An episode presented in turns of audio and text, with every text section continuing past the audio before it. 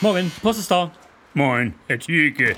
Na, Sie sehen ja so besorgt aus heute Morgen. Ja, ich komme gerade von meinem Hausarzt. Ja. Der hat mir ein neues Medikament verschrieben. Das muss ich jetzt täglich einnehmen. Oh Gott, Herr Tüke, was Ernstes? Ja, das ist ein ganz ernsthaftes Medikament. Das kriegen Sie nur in der Apotheke. Ja. Teralumisan heißt das. Telamu. Lu. Teralu. Telalu und weiter, Herr Tüke. Einfach immer so weiter, so wie man spricht. Kenne ich nicht. Ist auch ganz neu. Das ist das Nachfolgemedikament vom alten Kulurifax aus den 80er Jahren. Ja. Das ist ja aber inzwischen längst abgelaufen. Meine Schwägerin, Herr Tüke, die Gerda, die hat früher mal eine Zeit lang Kuru Milan einnehmen müssen. Kennen Sie das? Gegen Schwangerschaftsbeschwerden. Mit Schwangerschaftsbeschwerden hatte ich nie was am Hut. Ich bin ja ledig. dreimal täglich fünf Tropfen, Herr Tüke.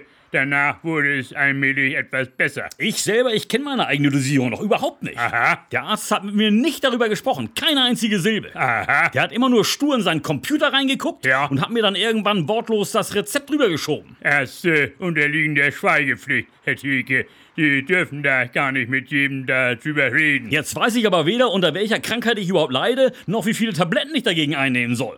Kennen Sie das Medikament Taxoloform, Herr Tüke? Nee, Taxo, ta, Tacholuzid. Ach, Sie meinen bestimmt das Remdesivir. Ja. Gegen Risiken und Nebenwirkungen wird das eingesetzt. Gegen Corona, Herr Tüke.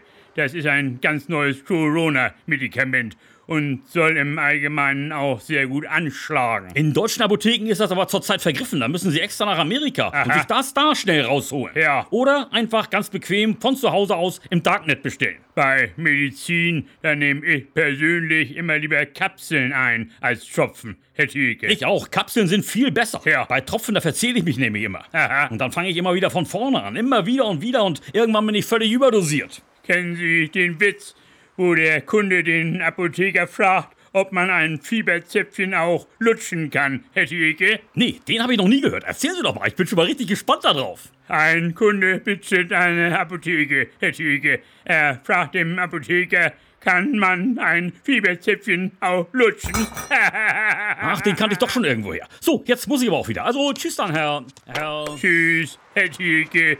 Tschüss.